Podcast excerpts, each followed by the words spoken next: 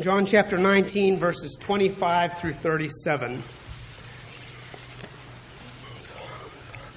Christ, in the previous verses, has been crucified, which means he has been put up on the tree as the Old Testament prophets prophesied. And now we read Near the cross of Jesus stood his mother, his mother's sister, Mary, the wife of Clopas, and Mary of Magdala. When Jesus saw his mother there and the disciple whom he loved standing nearby, he said to his mother, Dear woman, here is your son. And to the disciple, Here is your mother. From that time on, this disciple took her into his home. Later, knowing that all was now completed, and so that the scripture would be fulfilled, Jesus said, I am thirsty. A jar of wine vinegar was there, so they soaked a sponge in it, put the sponge on a stalk of the hyssop plant, lifted it to Jesus' lips. When he had received the drink, Jesus said, It is finished. With that, he bowed his head and gave up his spirit. now, it was the day of preparation, and the next day was to be a special Sabbath. Because the Jews did not want the bodies left on the crosses during the Sabbath, they asked Pilate to have the legs broken and the bodies taken down. Soldiers therefore came and broke the legs of the first man who had been crucified with Jesus, and then those of the other. When they came to Jesus and found that he was already dead, they did not break his legs. Instead, one of the soldiers pierced Jesus' side with a spear, bringing a sudden flow of blood and water. The man who saw it has given testimony, and his testimony is true. He knows that he tells the truth, and he testifies so that you also may believe. These things happened so that the scripture would be fulfilled, which said, not one of his bones will be broken. And as another scripture says, they will look on the one they have pierced. Let us pray. Your Father, we have come to that awesome time in history, which is the point in time when the work of Christ was finished. and having lived a sinless life, he died. And thus, the bonds of sin and death, the stranglehold of Satan was broken forever for those whose faith is placed in Christ through the calling of your Holy Spirit. We pray that you would open our eyes to see the glory and beauty of this sacrifice. We pray that my words would be faithful and in keeping with your word, that you might receive the honor and glory that your word might be upheld in its authority, and that Christ might be praised in our lives. We ask these things in Jesus' name. Amen. As I have read at the end of his earthly life, Christ spoke these words in verse 30 It is finished. with that, he bowed his head and gave up his spirit. we examine the text the account of his life and death to see what it was that he was declaring was completed. In the creation of the universe, when God spoke and the universe came into being, created, which means that it was made from nothing, God saw his work and declared that it was good. Now another sort of work was accomplished. Work not done by verbal fiat. In other words, he didn't say, let there be a proper sacrifice, and it was done. Instead, a work accomplished by his action, his living among mankind. And as he completed this work, God, in the person of Jesus Christ, pronounced his evaluation of his work again, declaring, it is finished. It is completed. It is done. How many of us remember the echoing words of a parent? Perhaps they are a close echo for some of us, a farther echo for others of us, who, responding to our statement that we had done a job they asked us to do, told us emphatically, Oh, no, you're not done. I remember those words oh so well. I could just about hear the tone of voice as my mother would speak those words Get back here. Oh, no, you're not done. and while we were sometimes surprised to hear such an analysis of, our, uh, analysis of our work, the job that we claimed we had done, more often we knew exactly where we had failed to fulfill the expectations. In other words, when mother or father or someone else over us said, This job isn't done, we knew exactly what they were speaking of because we knew where we had failed to complete the job. Often, however, it was just that our standards were different from those of the one who had given us the job to do. And before we were able to go on to something else, whether pleasure or more work, we had to tackle that same job again and finish it to the satisfaction of our supervisor, be it hard taskmaster like my mother or someone else. Maybe we hurried through the work because we were eager to go outside and play. Maybe we didn't see the importance of doing the job and doing it right. Maybe we didn't see the importance of doing the job at all. Or perhaps we had no reference point to compare a good job with a bad job. what is a good job anyway? It all depends upon who's doing the judging and what they are expecting to be done how they are expecting it to be done. so we turn to examine the Lord's observation in his cry on the cross, which was this. Verse 28 later, knowing that all was completed, John is speaking of Christ's knowledge, all was completed. Verse 30, when he had received the drink, Jesus said, It is finished. With that, he bowed his head and gave up his spirit. this is a matter the completion of this job about which there was not a small degree of confidence in his mind. As I might say to my mother, I'm done with that. Thinking to myself, oh, I hope this isn't a callback. but instead, it's a matter of which he had the absolute and utmost confidence. He knew that his work was completed, he knew that he was done. Then, being done, he stated this fact it is finished. And with that, there was no necessity for him to do more. He bowed his head, he gave up his spirit, he died. with no doubts, no uncertainties to plague him, causing him to worry that he'd forgotten something, his work was finished. The rest would be accomplished in due course because of his fulfillment of what he had accomplished in his life living among men, just such as we. How different is his work from ours? As we consider our work, we realize that if we were to analyze our jobs from all possible perspectives, if we were to analyze the tasks that we undertake, we realized, looking at it from every perspective, that we would conclude the outcome would not be satisfactory and we would never be finished. Looking at our jobs, our work, our projects, with regard to certain analyses, yes, it's been done, and it's been done well. And that is the satisfaction of work that God gave to man in the Garden of Eden. It would be satisfactorily, pleasingly, gloriously fulfilled and done well. And yet, taken as a whole, if we look at the projects of our lives, if we examine them like a diamond from enough facets, we will find one that is not sharp.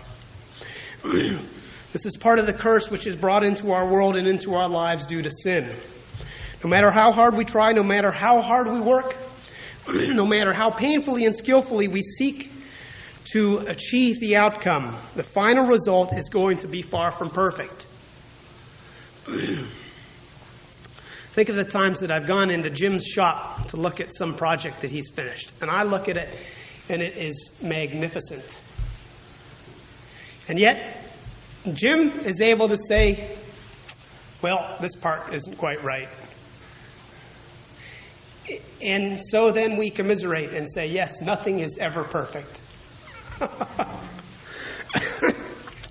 in his shop, it's a lot more perfect than in nearly any place I know, but nonetheless, it is never perfect. this is why there is so much talk throughout the years of achieving balance how do we have balance in our lives? when you take on added responsibilities, a new challenge, the difficulty of achieving that balance is even greater. That's why there is talk of quality time in comparison with quantity time. This is why we have the negative statements regarding people's work,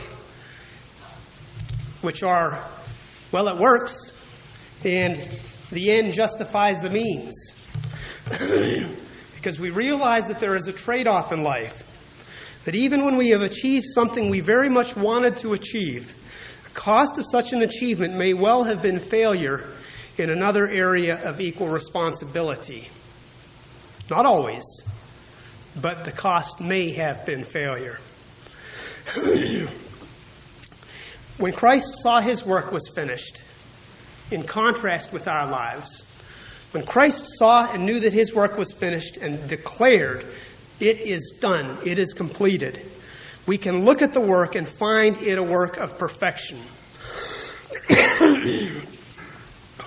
How was the perfect completion of his work represented in this passage? In order to know what work it is that he had completed and done well, you must first have a standard against which to measure it. How do we measure our work? We measure it based upon the standard that has been handed down to us, for instance, by our parents, who have taught us what it is to finish a job when it is done because you've done it well. And so Christ's work was measured by God's standard as revealed in God's Word. We've found it repeated again and again in the Gospel of John as we've seen it here in verse 28. We read it from verse 28. So that the scripture would be fulfilled, Jesus said. so that the scripture would be fulfilled, Jesus said. And then we learn what he said. As we look at the prophecies which are met at these points, which John brings to our attention, we must remember that we are not dealing with issues which, to our limited understanding, may seem to be minor issues, small matters Simple things that are unimportant. For us, the fact that the Lord fulfilled the prophecy of Psalm 69:21, Psalm 60, what, what's Psalm 69:21? well, you'd have to look it up to find out unless you guessed based upon the context. Which this verse says, they put gall in my food and gave me vinegar for my thirst. He fulfilled this prophecy by saying, I am thirsty, in verse 28, receiving a drink from a sponge wrapped around a stick, which was dipped in a jar of wine vinegar, which was there. It may seem to us like a minor detail, an insignificant matter, not crucial to the completion of this work. but to one who understands that the Word of God is inviolable, that God's word is representative of his, of his person, and that therefore it must be fulfilled in every respect. The fulfillment of every word, the accuracy of all prophecy is not a minor detail. Instead, it is a sacred trust that will and must be carried out in every respect, down to the details. And this is an area of perfection which we can be very thankful that our parents, who taught us what it was to complete a job, never reached. Because as we see throughout Scripture, we can never attain God's level of perfection. And this is why we are told so clearly in Scripture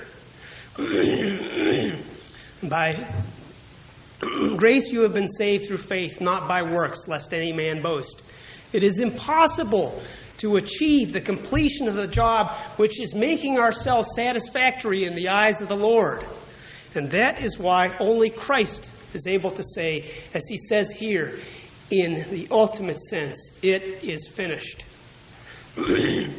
so for Christ, his word provided the direction for the fulfillment of his plan. According to the overall purpose, the overarching scheme of things, including the smallest, minutest matters, such as this, at the conclusion of his earthly ministry.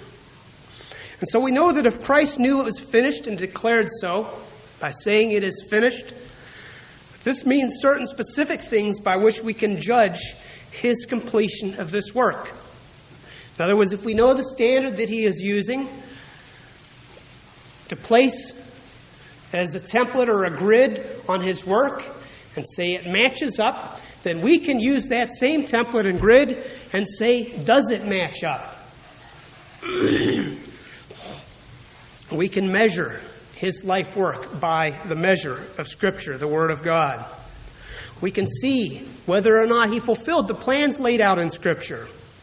We can study these matters and learn more and more about what he did, when he did it, and why he did it. so much of which then becomes clear as fulfillment of Old Testament prophecy showing the perfect consistency of the life, ministry, and death of Christ. You think of the story following Christ's resurrection. I'm jumping ahead here. When the two were on the road to Emmaus, and a stranger came up and started walking with them, and they told him they were speaking sorrowfully about the crucifixion of Christ. and they were astounded that apparently he knew nothing about it. And through the course of the walk, this person walking with them, who was the risen Christ, explained to them the scriptures and why what had happened to him had to happen because of Old Testament prophecy and fulfillment of the Word of God. This is an example of if Christ's analysis of the completion of his work is based upon the standard of Scripture, we are able to look and to examine in depth and to find even more as we look at Scripture, as these men said when they learned it was Christ. Were not our hearts warmed within us as he taught us these things? For us to realize that we have merely scratched the depths when we have understood a small part of the prophecies concerning Christ and the meaning of his work. For instance, why was he not killed earlier in his ministry? On the several occasions when angry mobs came at him, intending to stone him or throw him off a cliff. In John 7:30, we read of just such one time. Then they sought to take him, but no man laid hands on him, because his hour was not yet come. that is the standard of a job that is completed. How many jobs that are done too early are done at the wrong time? I don't ever do this, and, and it, it's, not a, it's not anything uh, personal, so I'm going to do something that I never do. All right? Uh, yesterday, Cassie was talking about cleaning part of the house, which she has to do on Saturday. And she used a perfect example of this because she said she wasn't going to do it right then because the other fellows were going to come through and tear it, tear it up later. She was going to wait until they were done tearing it up and then finish the job. That being a perfect example that timing is crucial in the proper completion of a job.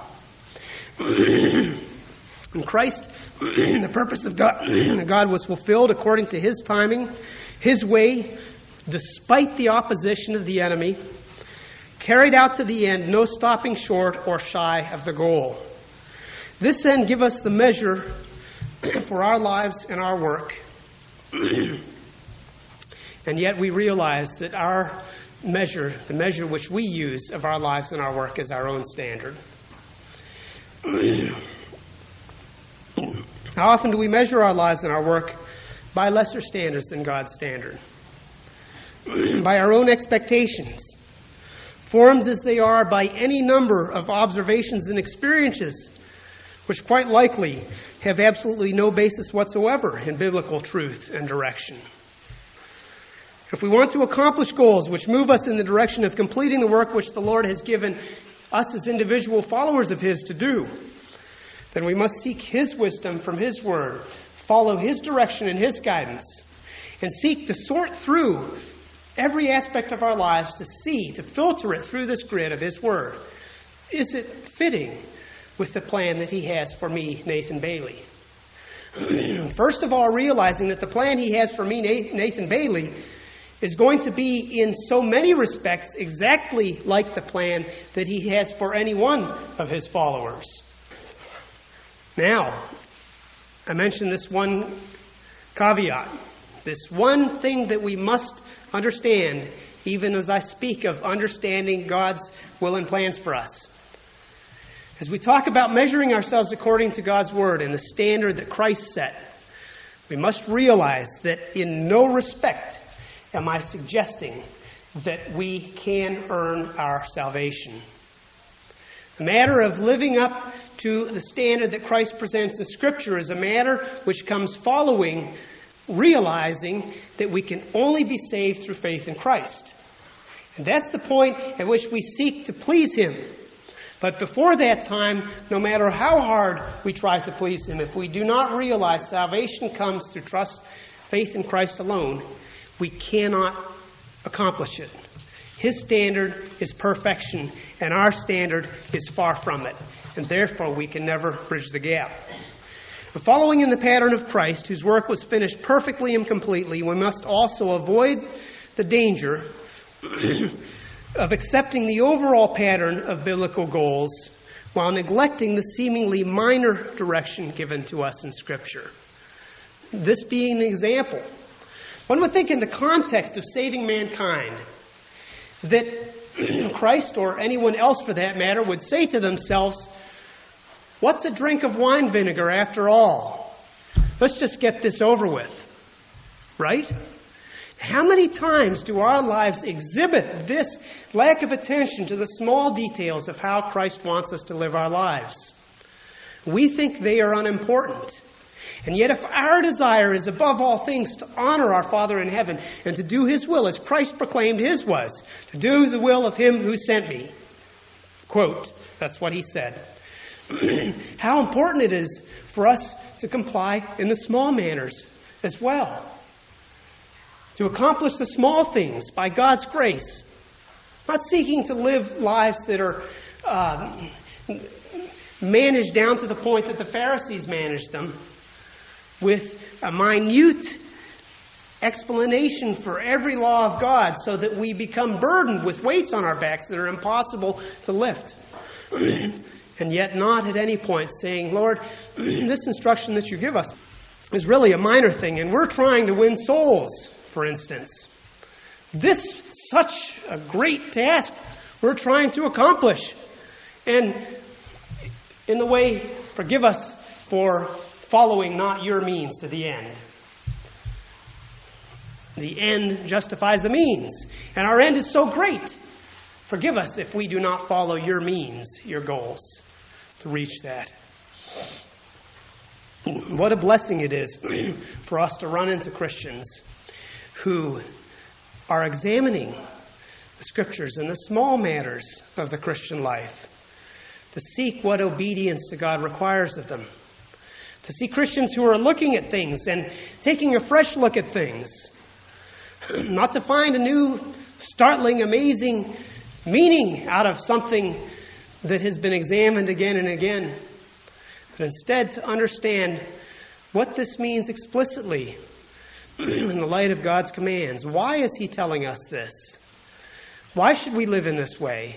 What blessings does it give to us? Because we must realize that God's instruction and His commands for us are not uh, um, harmful sorts of things as you can't do that, you can't do that, you can't do that, but they are always intended for our blessing, for our protection. And we understand these things in so many areas of our lives. Not only did Christ's work conform to the guidelines of Scripture, it also conformed to God's patterns. it is David who wrote this. They give me wine vinegar, my, my reference to Psalm 62. and so we see that Christ's work was not a disjointed, out of place work. And how easy it would have been for God to send Christ to this earth and said, Get out of the way, all the rest of you. You've done a lousy job of representing me, and now we're going to do it right. But instead, Christ, the perfect fulfillment of all of those who came before, upon whom God placed a stamp of approval and said, despite their sins, even as he said of David, David is a man after my own heart. Despite David's great sins, his heart was tender towards God. Our lives, if we accepted God's goals for us, will also continue in this same progression of the biblical models. Christ being the perfect model, others being the flawed but godly examples for us to imitate. Hebrews 11 speaks of many of these examples from scriptures. And if we know the names that are listed, we not, not only know the gracious way in which they were obedient to God and righteous, we also know their flaws and their failings, such as Abraham, David, Enoch, Noah, Sarah, Moses, Joseph, Jacob, Joshua, Gideon, and Samson, among others.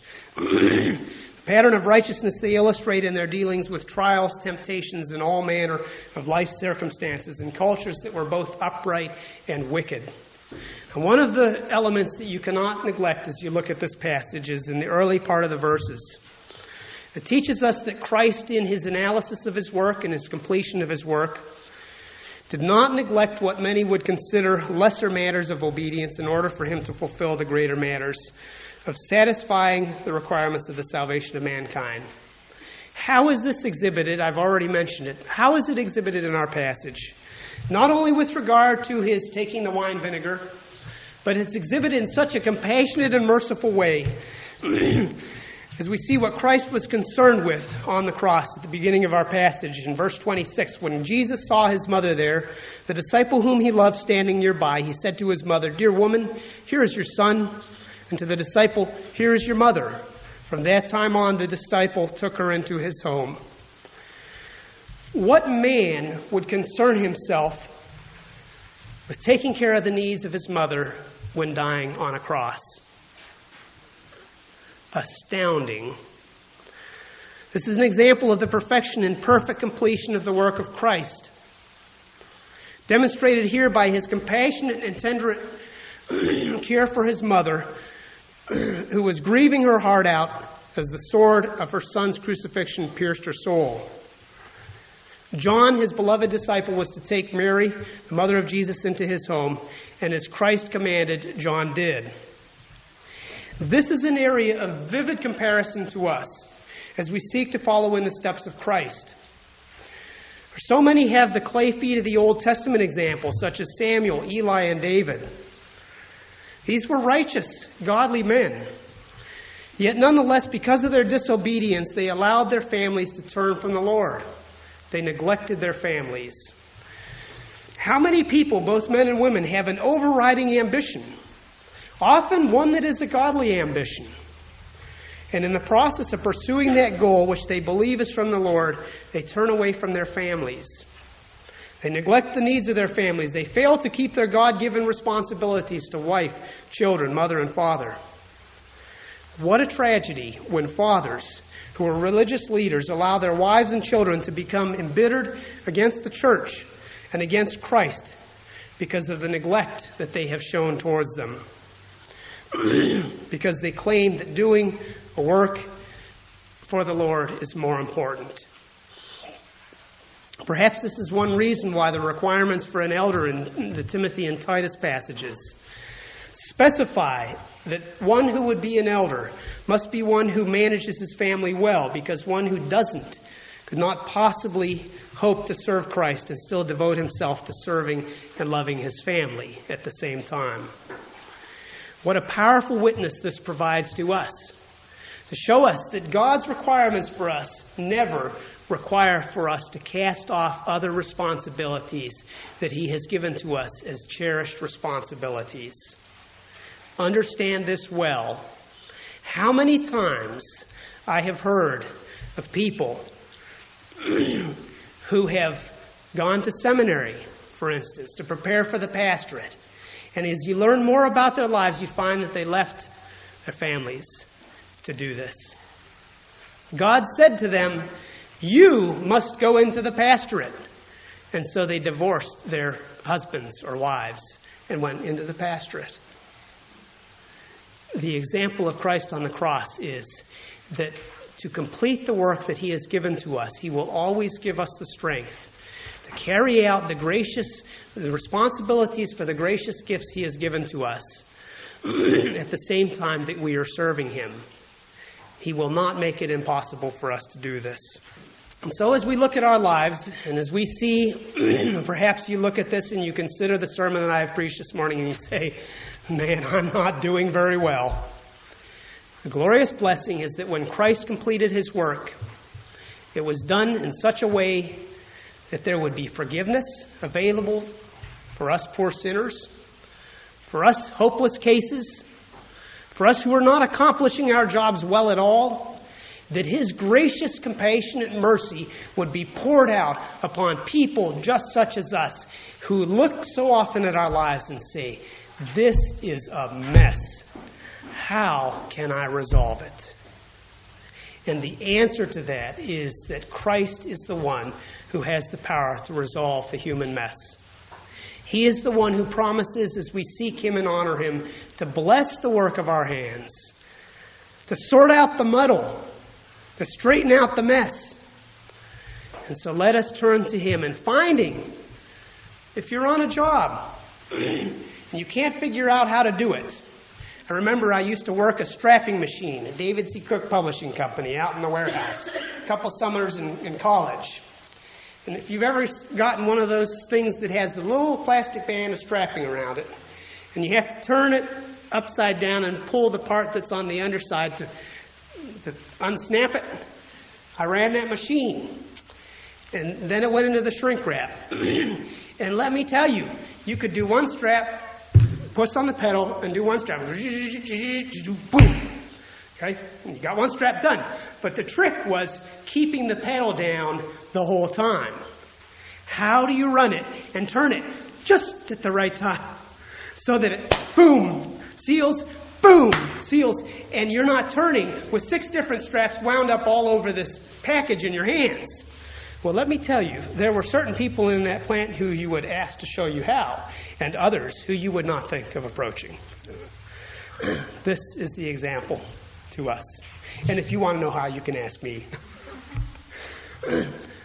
but this is the example. Christ is the one whose work was completed well. Do you have difficulties completing your work well? He is the one to seek help from. Let us pray.